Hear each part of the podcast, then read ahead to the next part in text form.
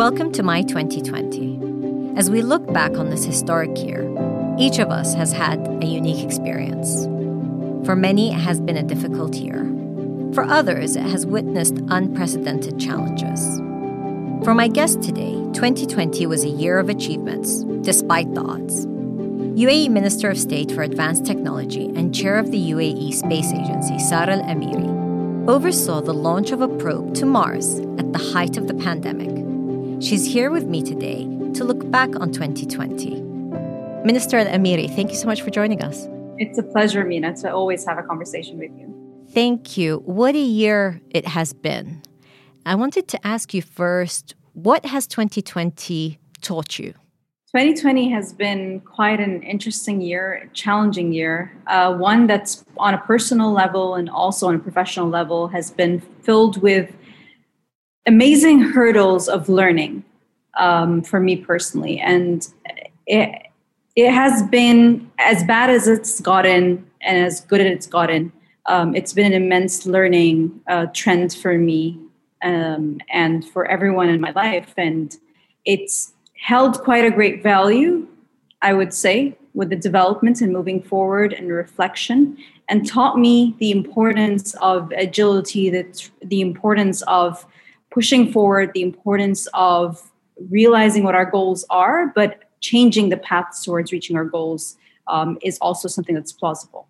So that ability to change, change path, is something that is difficult for somebody in your line of work where planning is such a big part of your day to day work, what your team expects, and so forth. So, how were you able to make that change to to decide okay even if i don't know what comes next we stay we stay the course.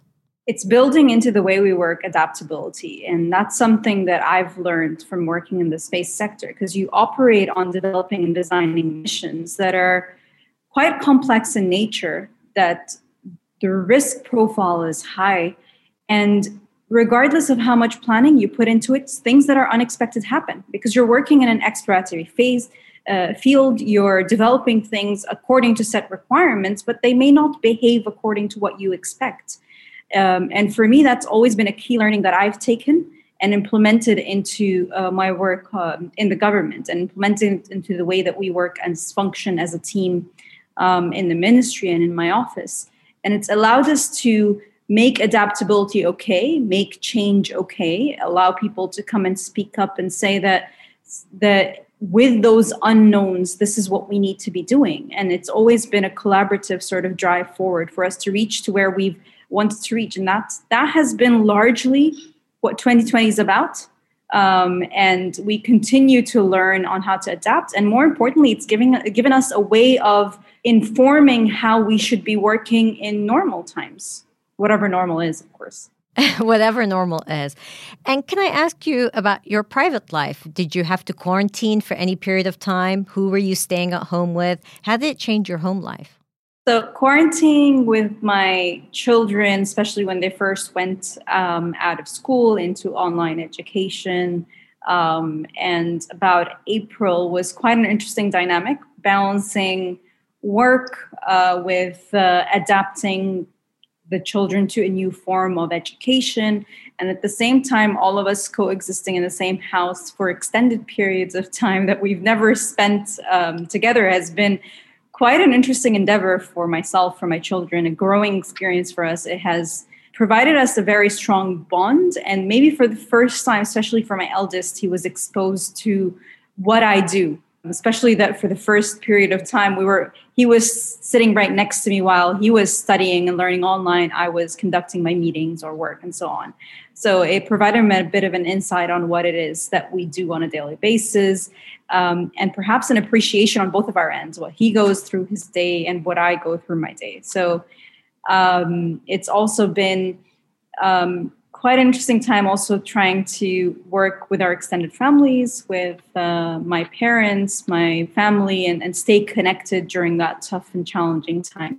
It's interesting what you said about your son knowing what you actually do because it was hands on. He was seeing you at work from home. Um, what do you think he, he didn't know about you that he knows about you now? He observed a time when we were trying to work on the Emirates Mars mission, especially to get the spacecraft out of the UAE to Japan so that it can start getting prepped for um, for launch. And that involved a lot of meetings and a lot of calls to different um, entities within the UAE just to inform them um, of what we were doing. And they were quite supportive uh, on the highest levels for us to push forward uh, with this mission. What was interesting, I think, for him in retrospect is how many people are involved in this process, how many meetings take place, uh, how many calls with with I think he heard me repeat the same thing several times on several different calls. So these are things that were interesting for him, and especially at a time when it was speaking about just moving something from point from one country to another, uh, where I guess in his mind it should have been something simple, uh, but the pandemic made it very complicated. And he always thought that all I did was meetings, but now he realizes why we do all these sessions and calls to get work done. That perfectly takes us to the Mars probe launch. So the UAE launched the first uh, Arab probe uh, and the first of its type probe for the world to Mars. And it was slated for July 2020. The world went through postponing a lot of major events, the Olympics, to name one. The Expo in Dubai has been uh, postponed till October 2021. And we were surprised to hear that no, the Mars probe would actually happen on time. So, talk us through how that decision was made and how making that launch happen during a pandemic changed your plans. So, pushing forward with the Emirates Mars mission to launch on time was instigated initially by first the only chance that we get to launch to arrive there in 2021 is July 2020 um, the next option would have been 2022 and for us that wasn't within our mission objectives lines. And we we've gotten at that point so far when we were first having this discussion in late february. Um, that with with the with the spacecraft itself with the the development timeline uh, that we felt that we needed to push through to achieve this mission objective of arriving to Mars by the 50th anniversary of the UAE in 2021 um, we sat down in late February, beginning of March. That's before everything closed down, and and uh, I, I believe before the pandemic went full fledged. And the project director Omran Sharaf at the time worked with us on a scenario building exercise of what is the worst case scenario, what can possibly happen, and we then moved towards taking a worst case scenario that we thought was not was not something that was possibly going to happen and that's airports closed people not move, not being able to move around countries not accepting citizens of different countries and relatively disrupting the entire logistics system and, and, and travel system and that's what we worked on devising from uh, beginning of march when when the plans the contingency plan went into play um, and then we looked at mobilizing and changing the overall schedule without compromising the spacecraft technically or compromising any of the work that we had to do technically. And we just we just took a decision then and there and just proceeded forward with it because this is the commitment that we all gave as a team um, to the country and to the leadership of the country and, and to the world, saying that we will launch in July of 2020 to arrive on Mars um, in February 2021. And uh, as soon as we had the plan in place, we we we hit the ground running and i'm quite grateful that during the height of the pandemic when so many institutions within the UAE and also within the government of Japan were looking internally at just how would they sort through this pandemic that, that was unprecedented in nature. They supported us to get this spacecraft to where it needed to be. They supported us to ensure the health and safety of our team members and ensure that they can fly safely to japan and conduct their work and complete it. Um, and without the support of so many different people from many institutions that I can't even recall off the top of my head, we wouldn't have been able to push through during the final months. And you went to Japan yourself, you were with the team. Um, tell me how it felt. Again, this is July 2020. Almost all airplanes in the UAE had, had come to a standstill.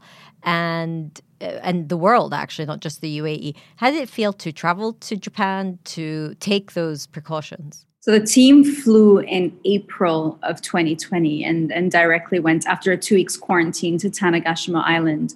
Uh, we flew the delegation that went there to observe the launch flew uh, end of June. It was quite a foreign sort of feeling when you're getting on a plane and first the airports are quieter. I've never seen airports this quiet ever in my life, nor would I've ever expected airports to be this quiet. The mood of the of the plane and, and the procedures were great that were in place, but it was quite an odd and foreign experience to to to go through this and then um, get to Japan. Um, the quarantine that we had to do there for the initial two weeks in Tokyo prior to flying to Tanegashima Island. Uh, it was quite an interesting experience. I, would like to say it's very hard to describe the feelings that went through um, and just this extraordinary way of, of seeing the world behind a mask um, being very cautious with what you're what, with what you touch um, with your surroundings and then going in, into a hotel room for for two weeks consistently uh, it, it was quite an interesting experience uh, one that i probably don't want to repeat again that made me realize just how much the team went through, especially that they left in the beginning of April. They they were in relative quarantine, by just going to the office and going to the clean room and then coming back to the respective rooms and on the island during the peak of the quarantine around the world. And it, they weren't home. They weren't home during Ramadan. Um, they left their families for an extended period of time, all the way to when we launched in in late July. And it's just it just resonated to me saying seeing such a group of passionate um, engineers that were willing to put their lives on hold for quite a few months and go through this experience to get us through this final sort of journey and launch towards Mars. I guess one of the experiences that people who work on space projects, astronauts, of course, but also everybody that works on them, is about isolation. It's about this idea of you send a probe into space on its own. You can't really control the environment around it. But also, if astronauts are preparing, of course, the UAE um, has also uh, got an incredible astronaut program that's set up and is uh, is getting more and more people ready for space exploration. What can we learn from that? As we, as individuals here on Earth, have to grapple with isolation in space it's an absolute necessity to to go through this just because of the nature of the overall ex- experience like you've said. What can we learn from space is probably dealing with uncertainty and dealing with the information that you have at hand and being okay with that being sufficient amount of information to be able to react to to be able to uh, live through. And being okay to adapting to to changes moving forward. I think i've said that a few times but inevitably that's what space teaches you just by the nature of the risk that, that is in the business. Now, in your position as Minister of State for Advanced Technology, you must be looking at how 2020 has accelerated certain trends when it comes to technology, but also opened up how much more is needed in terms of uh, adaptation, but also adopting some of these advanced technologies. How do you think your portfolio, your work, is going to be marked by COVID 19? So, our government restructuring that happened um, in July part of it was learnings from COVID 19. And one of the learnings from there is that it was very important for the UAE to establish for the first time an independent ministry that had to do with industry and advanced technology. And coupling industry and advanced technology is the exact response to your question. Our industries today, our private sector today, needs to either adopt technologies to continue developing in an agile and sustainable manner and supporting the economy. And any new industries that need to be developed need to be centered around technology because that is the language of the future. That is the language of our present today. And today, what we're looking at as a ministry that's headed up by His Excellency Dr. Sultan Al Jaber um, is which industries need to further flourish? What are the opportunities of adopting technologies? What is our take on, on Industry 4.0? People are talking about Industry 4.0, but what, what does it really mean to the construction industry here in the UAE? What does it really mean to the oil and gas industry? How could we develop our own um, capabilities in those areas, regardless of what they are when it comes to technologies. At the end of the day, technologies are all tools, and it's how you use them that, that creates the right impact. And for us, it's boosting productivity increasing resilience of the sectors, ensuring that if there there are global economic downturns, that the economy is resilient, and therefore our companies and corporations within the UAE are resilient, and they have the right ecosystem and infrastructure to be able to push through and sustain for the long run. And it's also about asking ourselves the question of which technologies, which sectors or technology dependent or knowledge dependent sectors could flourish and evolve within the country and what is the talent base that you require around them and how do you develop the right ecosystem again to enable them be it from funding mechanisms to be, to talent resources to establishing the right institutions that allow for that to happen? So this is these are quite exciting conversations that we're having today uh, within the ministry as we're shaping the overarching sector direction and the the um, industrial development landscape for the country. And would you say that that's been the silver lining from this pandemic the pandemic is I don't want to glorify what it is. It, it's it's been devastating to countries around the world, to families, to to people. It's impacted what we what we as humans hold near and dear, and that's the health and safety of ourselves and our family members. But what this pandemic has provided everyone was an exam. This is sort of an examination that all countries, all institutions, all governing bodies, all industries um, went through. And like any challenge that you go through, um, coming out of it and in the most positive manner is how much learning you come out of it and how much reflection you have, be be it personally or as organizations or as governments or whatever institution you belong to, and, and how you push through with with ensuring that you are able to circumvent future challenges and, and push through th- through that. So this year is a real year of reflection more than anything. So following on from that, I wanted to ask you, what do you wish you knew on the 1st of January 2020 that would have helped you deal with all of this? I would say nothing. Uh, the reason for that is I believe that life is a journey and, and we we live through certain circumstances at the right time that we were meant to live through them. Um, so I wouldn't, I, I, don't do sort of the, the retrospective. If I had learned that, then I, I can push through forward. Without going through this year, I don't think we would have learned what we've learned today. My realization is the world in January and the world right now is are two different worlds, two different realities um, that we need to move from and, and, and develop out of. And as you develop, what would be your advice to anyone listening to us now who leads a team on how they can cope with this new reality, but also thrive? So, one change is not something that comes natural to, to um, us humans, but on the other hand, adaptability is something that comes natural to us. And it's, it's how do we balance between the two and how do we ensure uh, that there is a form of stability uh, that comes with change that we can instill within the teams, and that's through um, ensuring communications as much as possible. Even with communication, I mean, you've lived through it, I've lived through it. Change is not always comfortable, but it's absolutely necessary. And having an understanding of why we are all going through this, it's it's because our reality has changed. It's not about um, pointing fingers and saying this went right or that went wrong or this is how it should have happened. It's just a different reality. And therefore, the sets of rules or the sets of objectives or the pathways or the functionalities and so on that we all uh, go through as institutions, what we're doing here is reflecting on them and seeing which ones apply today and which ones don't. And having that exercise is very important because you don't want to inherit ways of working that, that are no longer relevant and just push through them because it's the normal way of doing things. That for me is largely what I'm living by and pushing um, forward with. There's high hopes that at some point in 2021, uh, we can have more of a sense of normalcy, even if certain aspects of our lives have changed.